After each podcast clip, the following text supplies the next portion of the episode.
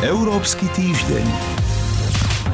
Končiaci sa rok so sebou priniesol mnohé udalosti, ktoré ovplyvnia ďalší osud európskej integrácie. V poslednom vydaní Európskeho týždňa v tomto roku sa s analytikom portálu euraktiv.sk Radovanom Gejstom pokúsime o bilanciu toho najdôležitejšieho, ale aj toho, čo nás čaká. Od mikrofónu pozdravuje Sonja Vajsová. Európsky týždeň. Slovom roka v slovníku európskych politikov aj novinárov je rozhodne Brexit o vývoji rokovaní medzi Európskou úniou a Spojeným kráľovstvom.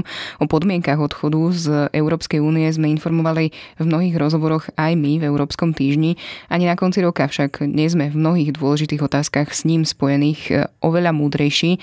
Čo nás teda najpravdepodobnejšie čaká v roku 2019? Odpovie teraz Radovan Geist z portálu euraktiv.sk. Dobrý deň, no v prvom rade nás čaká Brexit. Či už to bude 29. marca, alebo to bude pár týždňov neskôr. Myslím si, že je vysoko pravdepodobné, že ten odchod nakoniec nastane existujú síce možnosti, ako by sa dal zvrátiť, ale tie sú politicky ťažko predstaviteľné. Či to bude z dohodu alebo bez dohody a ak to bude bez dohody, či to bude s nejakými opatreniami či vzájomnými dohodami, ktoré majú predísť najhorším škodám, to je zatiaľ otázkou a bude to závisieť aj od schopnosti Terezy Mayovej politicky prežiť v prvom rade a potom presvedčiť väčšinu pre dohodu o odchode. Ja si myslím, že šance má. Ďalšou témou tém v krajinách Európskej únie, ktorá dokonca významne ovplyvňovala výsledky volieb v rôznych európskych krajinách, bola migrácia, respektíve respektíve možnosti, respektíve ochota ju riešiť. Hoci prílev migrantov sa nedá porovnať s obdobím pred uzavretím zmluvy s Tureckom, ktoré na svojom území zadržiava podľa niektorých údajov viac ako 3 milióny migrantov zo Sýrie. Je to stále problém, ktorý si európsky politici tlačia pred sebou.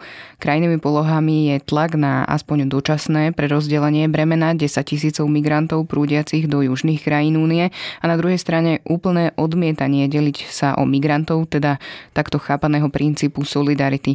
Posunuli sme sa vôbec nejako výraznejšie v riešení teda migrácie? Bohužiaľ nie. Jediné, čo sme urobili, je, že sme migrantom, a či už sú to utečenci alebo ľudia, ktorí chcú prísť do Európy z ekonomických dôvodov, skomplikovali cestu. Časť z nich ostáva v Turecku, niektorí končia v Severnej Afrike, kde cesta cez more je dlhšia a nebezpečnejšia. Výrazne sa nevyriešilo nič ani pokiaľ ide o príčiny, to znamená konflikt na Blízkom východe a občianská vojna v Sýrii de facto stále prebieha. Nič sa nevyriešilo ani v konfliktoch v Afrike. Samozrejme nič sme nevyriešili v tej otázke, ktorú ste spomenuli, a to je ako prerozdeliť zodpovednosť, bremeno. Za fakt, že nech už robíme čo chceme, na európsky kontinent sa dostanú nejakí ľudia, my by sme mali vedieť rozhodnúť jednak teda podľa medzinárodných noriem o tom, či im patrí azyl alebo iná forma ochrany, alebo ich, alebo ich vrátime naspäť.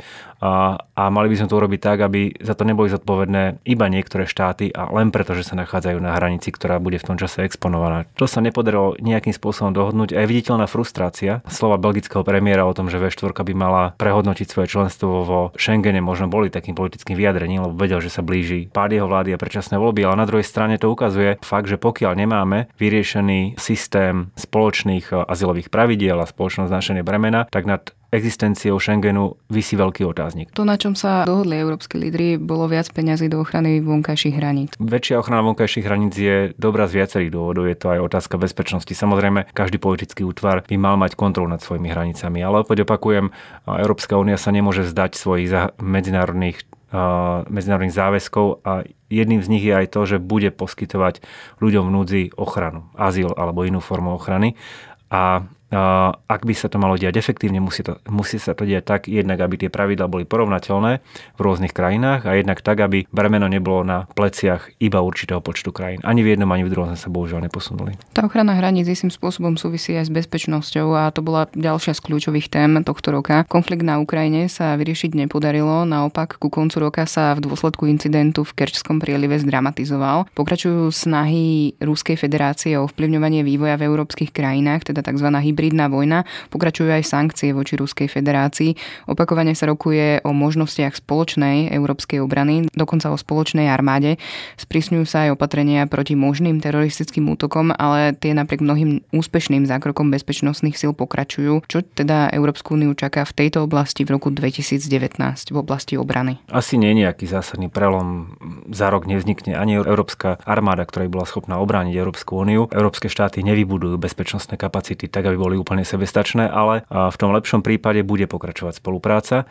A dúfajme, že tá spolupráca v, istom, v istej miere zahrnie aj Veľkú Britániu, napriek tomu, že už nebude členom Európskej únie. Zároveň ale sa asi nedá predpokladať, že by sa nejako výrazne pozitívne zmenilo vonkajšie bezpečnostné prostredie. Európa bude čeliť bezpečnostným výzvam, jednak na východe svojich hraníc, ale aj na juhu. Je pravdou, že na transatlantické partnerstvo so Spojenými štátmi sa už nemôže tak jednoznačne spolahnúť. Čiže to bude vytvárať tlak na posilňovanie vlastných kapacít.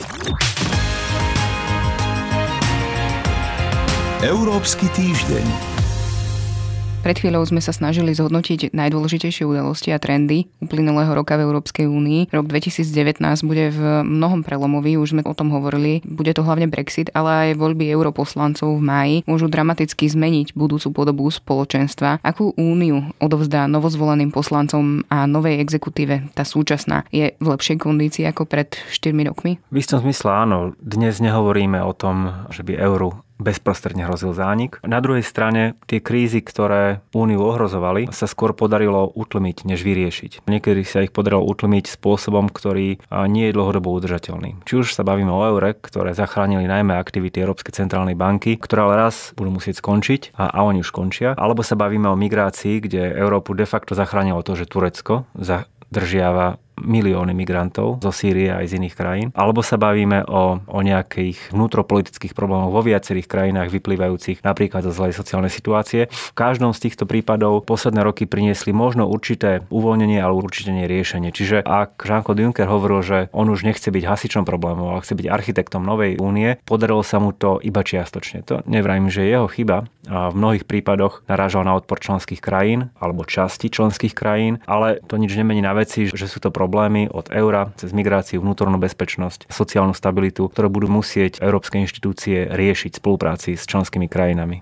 Dá sa teda asi povedať, že voľby do Európskeho parlamentu budú jedným z tých e, najdôležitejších v histórii a dokonca môžu byť až osudové pre budúcnosť únie. To sme zasa počuli veľakrát od politikov aj komentátorov. Naražajú tým najmä na ten vnútropolitický vývoj v mnohých krajinách, ktorý ste vy naznačili, kde si čoraz silnejšie pozície získavajú kritici až odporcovia spoločnej Európy, teda krajine pravicové, ľavicové a nacionalistické politické strany a zoskupenia. Treba sa teda majových eurovolieb, pokiaľ ide o osud spoločnej Európy obávať? Je treba povedať, že na kritike Európskej únie nie je nič nelegitímneho. Je to legitímny politický názor. V zásade je jedno, či tá kritika vychádza z pozícií ekonomického liberalizmu, kultúrneho konzervativizmu alebo z nejakých hlavicových pozícií. A problémom je, ak sa táto kritika spája s volaniami po obmedzení ľudských alebo občianských práv, ak sa spája s volaním po autoritárskej vláde, čo sa častokrát deje práve u tých krajne pravicových politických strán. A áno, existuje riziko, že vo viacerých krajinách tejto strany získajú alebo posilnia svoje pozície v Európskom parlamente. To nebude znamenať, že Európsky parlament ovládne ovládnu, ale môže to znamenať, že skomplikujú jeho fungovanie. Doteraz Európsky parlament de facto ovládala taká, nazviem to, veľká koalícia sociálnych demokratov a konzervatívcov. Asi to ostanú najsilnejšie politické skupiny, ale spolu už nebudú mať väčšinu. Budú musieť hľadať partnerov. To má svoje pozitíva a negatíva. Negatívum je, že Európsky parlament môže byť v niektorých otázkach zablokovaný. Pozitívom je, že taká tá veľmi, nazval by som to, až skamenená politika, kde vždy vládnu tí istí, sa trochu naruší a môže to priniesť určitú dynamiku do toho ako je príjmaná legislatíva, aká legislatíva je príjmaná a ako sa Európsky parlament zapája do hľadania alternatívnych riešení v krízach, ktorým dnes Európska únia čeli. Voľby do Európskeho parlamentu budeme sledovať aj my v Európskom týždni. Toľko teda Radovan Geist, analytik portálu euraktiv.sk. Ďakujem vám za rozhovor aj tohto ročnú spoluprácu. Ďakujem, do počutia. Posledné vydanie Európskeho týždňa v tomto roku je na konci. Vysielanie pre vás pripravili Boris Koreň, Sonja Vajsová a portál euraktiv.sk. Európsky týždeň.